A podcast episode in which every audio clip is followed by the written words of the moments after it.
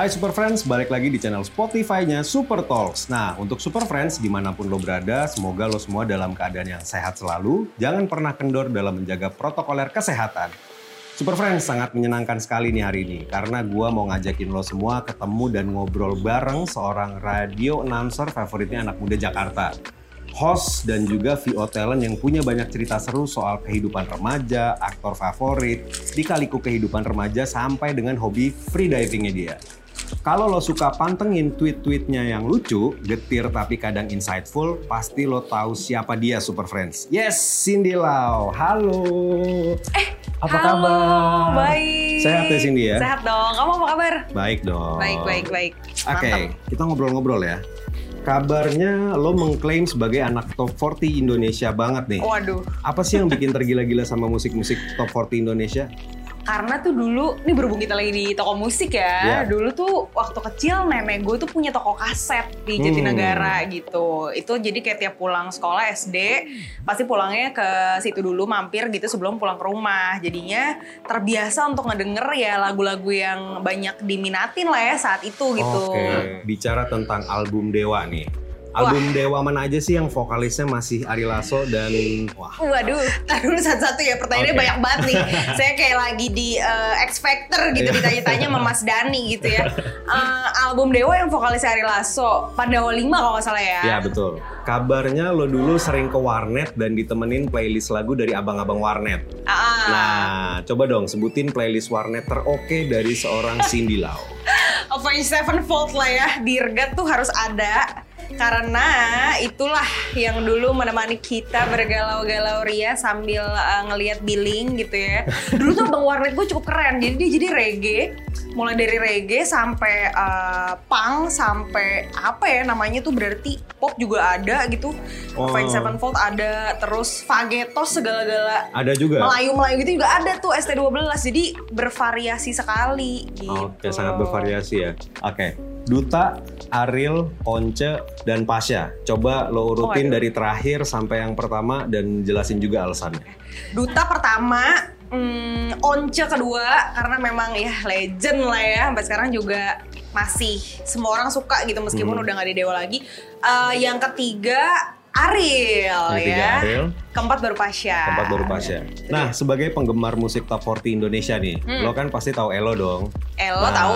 Doi baru aja resmi jadi featuring dengan Dewa 19. Ah, ah. masuknya ya mungkin ini saatnya Elo comeback juga ya. Maksudnya kayak em, mungkin anak-anak sekarang tahu nggak sih Elo masih gitu Marcelo Tahitu kesempatan yang baik banget buat Elo untuk juga bisa eh, ngembangin diri juga gitu ya. Jadi kayak anak-anak muda sekarang tahu eh oh Elo oh dulu punya lagu ini oh gitu gitu loh. Oke banget sih dan juga untuk yang mau undang Dewa 19 mungkin jadi punya pilihan harga gitu ya. Harganya Ari Lasso, harganya, Harganya Once, Once. harganya Firza, harganya Elo. Jadi makin banyak pilihan. Banyak pilihan Karena ya. emang lagunya juga udah enak, jadi kayak tinggal beda-beda vokalis aja, beda taste Oke. gitu. Eh, kita sambil minum kali ya, ini agak-agak haus nih Nah, guys ya. Yuk. Waduh.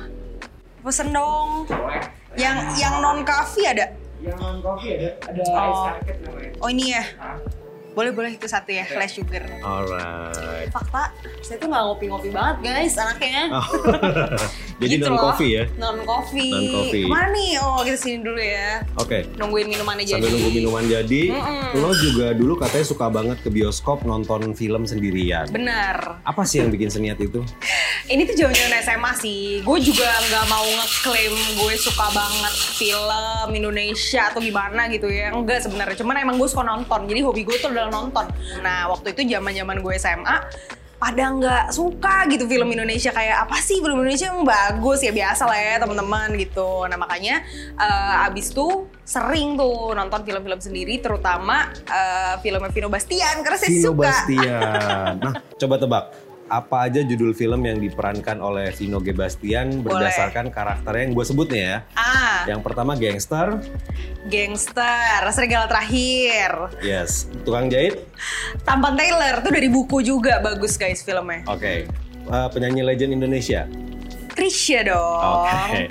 Server, Peselancar tuh pernah di Madre, film Madre. Dia di situ juga bukan hanya server tapi dia bikin roti. Oke, baker. Kalau lo mau tahu. Oke oke. Dan yang kelima anak pang. Pang in Love. Wah, Love. zaman-zamannya rambut-rambut mohak kayaknya oke banget ya semua orang kayak Pada zaman up itu ya. Pada zaman itu ya. Kayak sekarang kayak udah gak ada yang kayak gitu. Nah, Vino itu kan juga seorang anak seorang penulis novel silat terkenal. Benar. Gitu. Siapa nama ayahnya dan apa sih novel silat yang filmnya juga dia peranin? Ini adalah tes seberapa ngefans Anda Yes. sama idola Anda gitu ya. Eh, papanya, eh, pokoknya novelnya 212, Wiro Sableng. Wiro Sableng. 212. Jadi dia nulis novel 212 Wiro Sableng sampai dia juga yang memerankan tuh. Hmm. Akhirnya kan filmnya. Nama papanya siapa ya?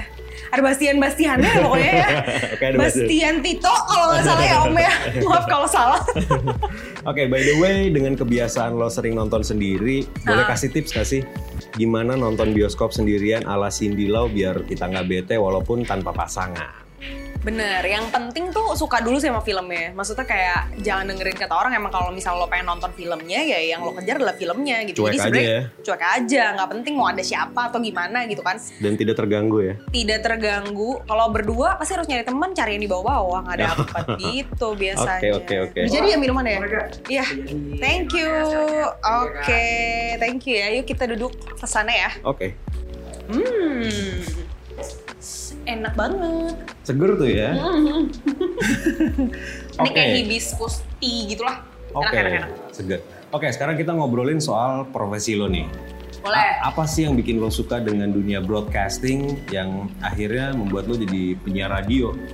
Broadcasting karena mungkin dulu hmm, dengerin radio juga ya, dengerin radio waktu zaman SMP.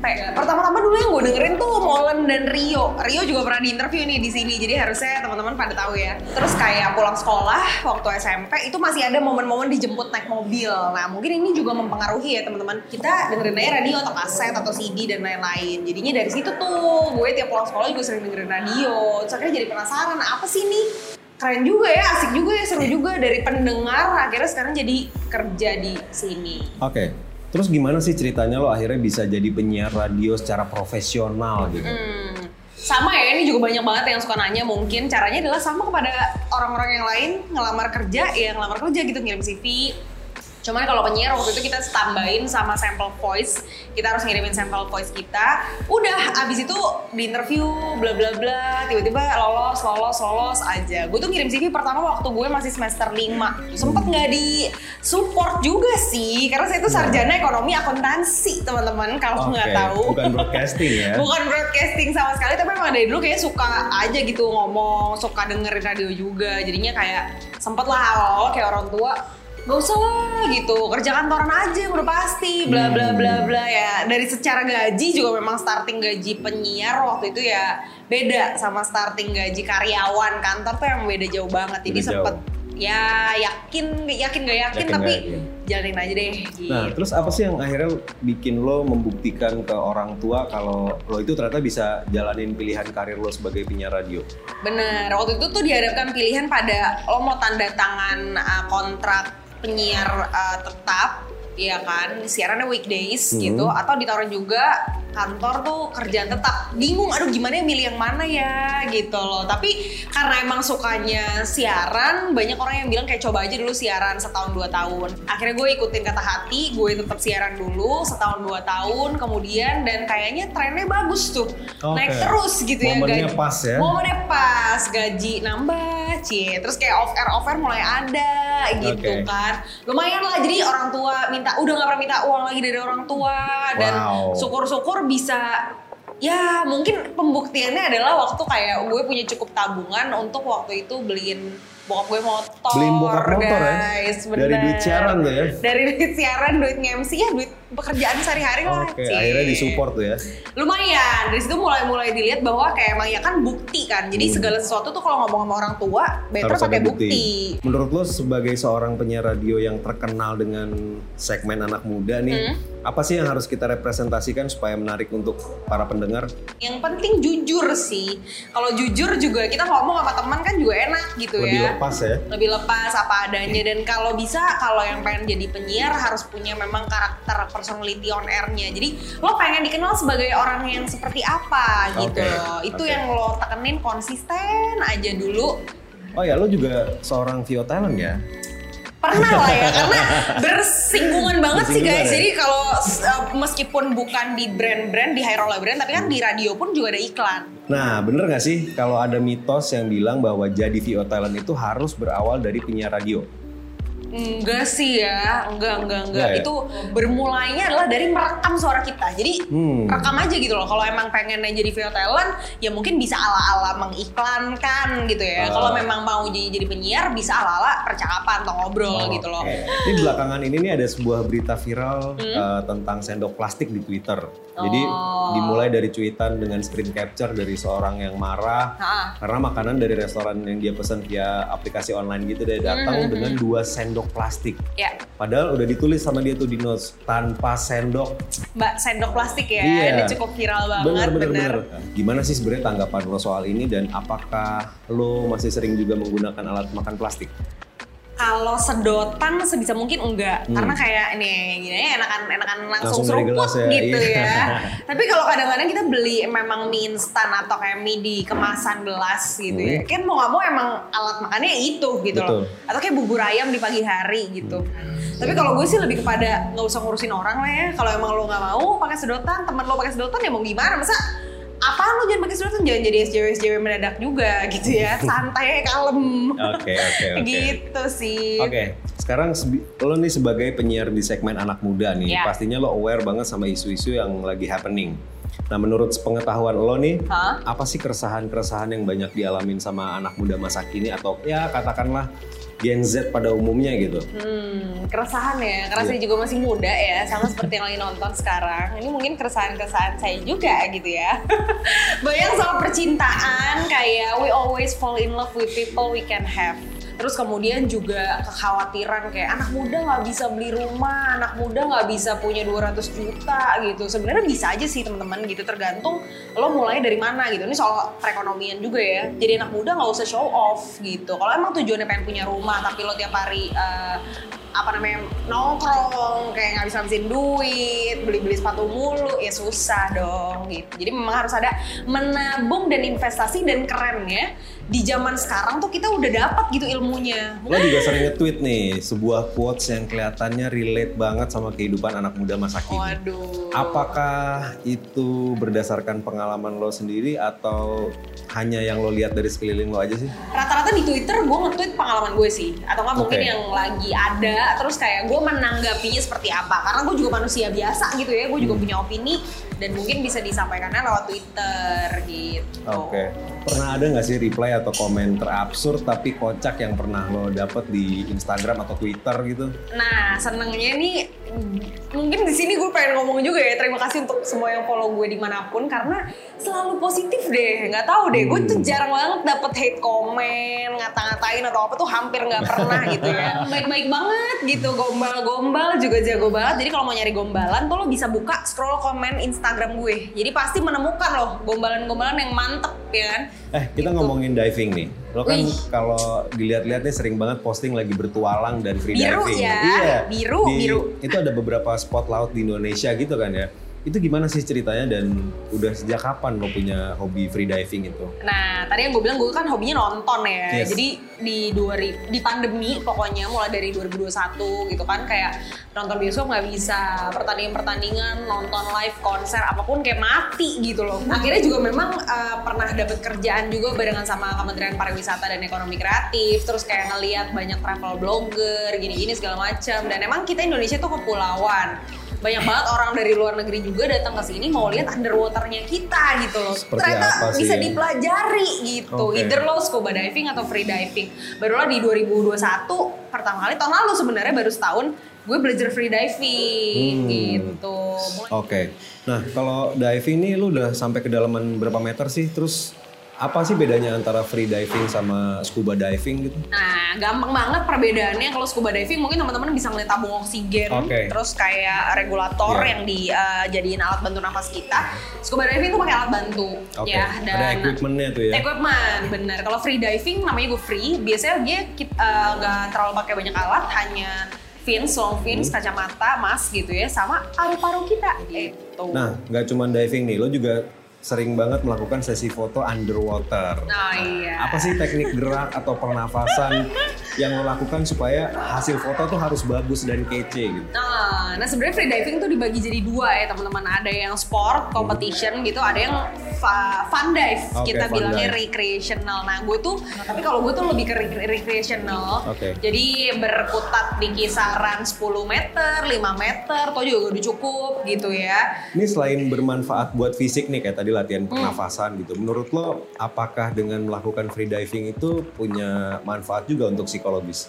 Nah, kalau di free diving tuh emang yang paling penting bukan cuma nafas doang, kayak kita tahan nafas, tahan nafas, tapi juga diajarin kayak mindset ya, dari dari ketenangan diri, badannya emang harus siap dulu, otak harus chill, pikiran-pikiran harus santai dulu, baru kita bisa perform dengan baik gitu.